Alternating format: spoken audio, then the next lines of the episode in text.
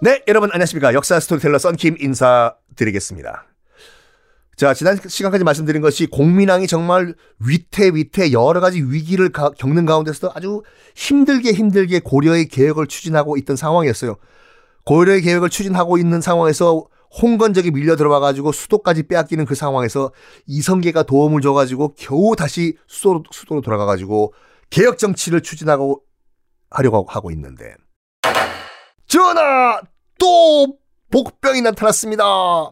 뭔데 이번엔 나 공민왕 개혁 좀 하자. 그 변수가 누구였냐면 이번에는 원나라의 기황후예요. 그 고려 출신의 기황후가 너 우리 오빠 죽인 원수 내가 가만두지 않겠다. 공격하라. 는 말만 했고 공격은 못 했잖아요.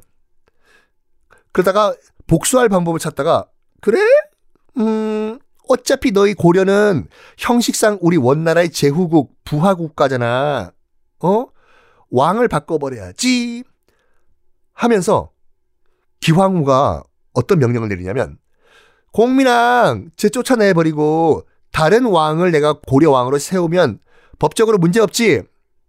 어, 법적으로는 별로 문제가 없습니다. 뭐 우리가 대빵 국가고 고려가 우리 부하 국가니까. 콜 법적 자문까지 끝냈다. 음, 지금 우리 원나라에 와 있는 고려 왕족 누구 있니? 음, 오, 제가 보니까 덕흥군이라는 고려 왕족이 있는데요. 덕흥군. 아유, 내가 들었지. 이 덕흥군이라는 사람이 누구냐면 고려 왕족이에요. 근데 고려를 배신하고, 진짜 배신하고, 원나라의 수도인 연경, 그러니까 지금의 베이징에 도망쳐와서 살고 있던 정말 찌질한 인물이었거든요. 야, 가서 더 큰 군, 더 큰 군 좀 오라고 해. 아, 네. 더 큰 군 어서 와.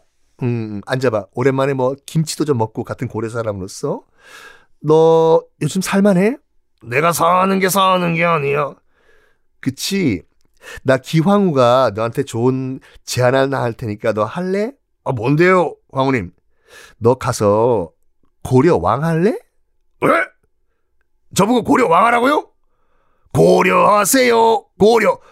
좋죠. 그래. 농담이 아니라 내가 그 말 정말 안 듣는 공민왕 제 날려버리고 응?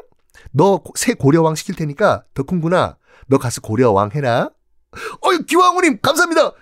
원나라 만세. 기왕후 만세. 그래가지고 1만의 병사를 줘요. 만 명. 너 덕훈군 만 명 줄 테니까 이 정도는 뭐 형식 다 갖췄다. 만 명의 병사와 함께 고려에 가가지고 지금 말 안 듣는 고려왕 내가 편지 하나 써줄게 편지 하나 써줄게. 응. sign by 기황후 이 원나라 공식 문서거든. 이거 공민왕한테 전해주고 나가라고 한 다음에 네가 왕해 알았지? 알았습니다. 만 명의 병사와 함께 덕흥군이 고려로 가요. 나 이제 고려왕이다. 그 소리를 듣고 공민왕이 가만히 있었겠습니까? 이것들이 이것들이 아이고 하다 하다가 별 이상한 쇼를 당하네. 어? 최영 장군. 네, 전하. 맞습니다. 우리가 알고 있는 그 최영 장군이에요. 황금 보기를 스톤 같이 하라. 최영 장군. 최영 장군. 지금 가서 당장 저더큰 군과 그의 뭐 만 명 다 박살을 내고 오도록 하라. 네, 전하. 최영 장군의 군대가 갔는데 의외로 1만 명의 원나라 병사들이 정예군이다 보니까 약간 조금 밀려요. 밀려. 최영 장군의 군사가 군대가. 그래가지고 뒤에서 또 누가 들어오냐면 어 이성계 네 전하 지금 최영이 약간 밀리고 있다고 하니까 이성계 네가 가서 최영 장군을 도와주도록 하라 네 전하 제가 박살을 내고 오겠습니다 해서 최영이 밀리는 가운데 뒤에서 후방에서 이성계가 치고 들어 올라와요. 올라와가지고 이성계의 그 군사가 정말 악귀와 같이 달려들었대, 진짜. 우와! 저것들을 뜯어먹어라! 우와!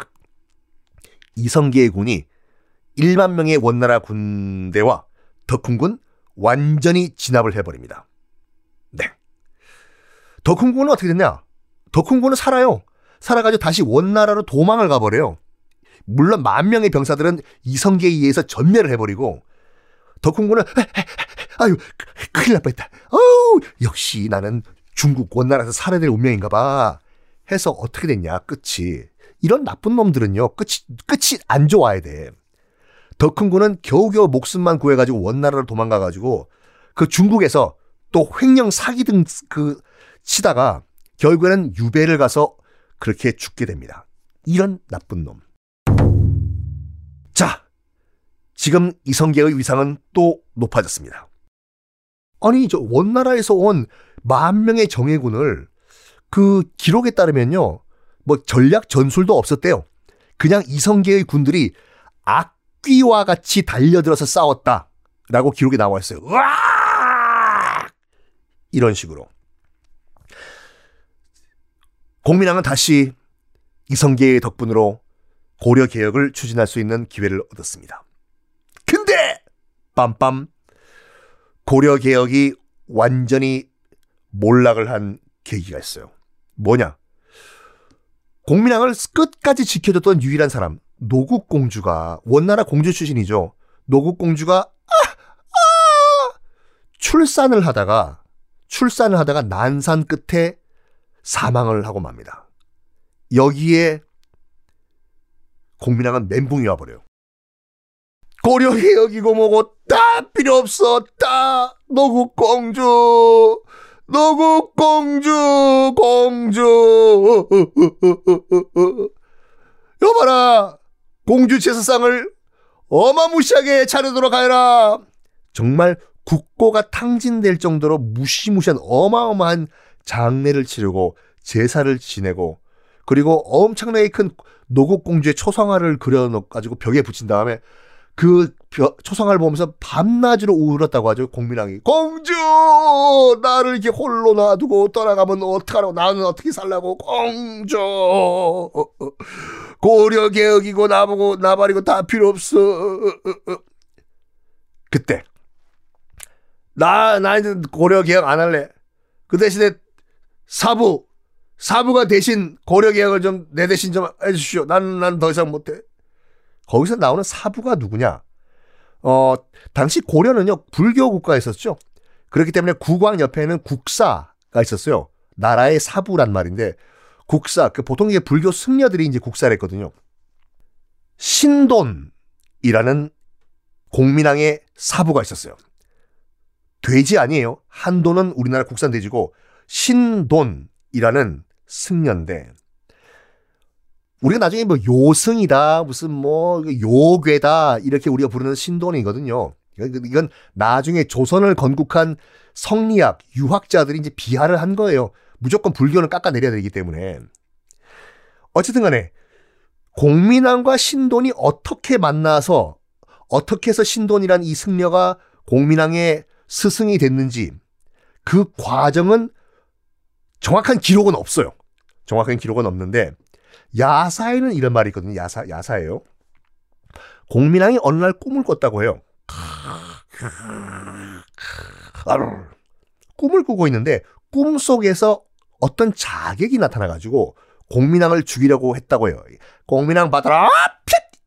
그때 어떤 스님이 날라와가지고 이단 엽차기로 그 자객을 날려버렸다고 해요.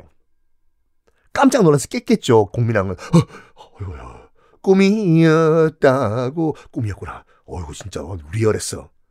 근데, 그로부터 얼마 후에 누구의 소개로 이 스님을 한 명 소개를 받았는데, 꿈속에서 봤던 자기 목숨을 구해줬던 바로 그 승려가 눈앞에 실제로 나타난 거예요. 이건 하늘에 계시다. 스님, 저의 스승이 되주십시오. 해서 신돈이라는 승려가 공민왕의 국사가 됐다는 야사가 전해지고 있는데 어쨌든 간에 노국 공주가 죽은 다음에 그 개혁이고 뭐고 다 필요 없고 스승님 스승님이 이제 알아가지고 막 대충 뭐 고려 개혁 뭐 좀 마무리 좀 해주십시오 나는 나는 못해 못해 해가지고 공민왕이 고려 개혁의 전권을 신돈에게 다 넘겨줬다고 합니다.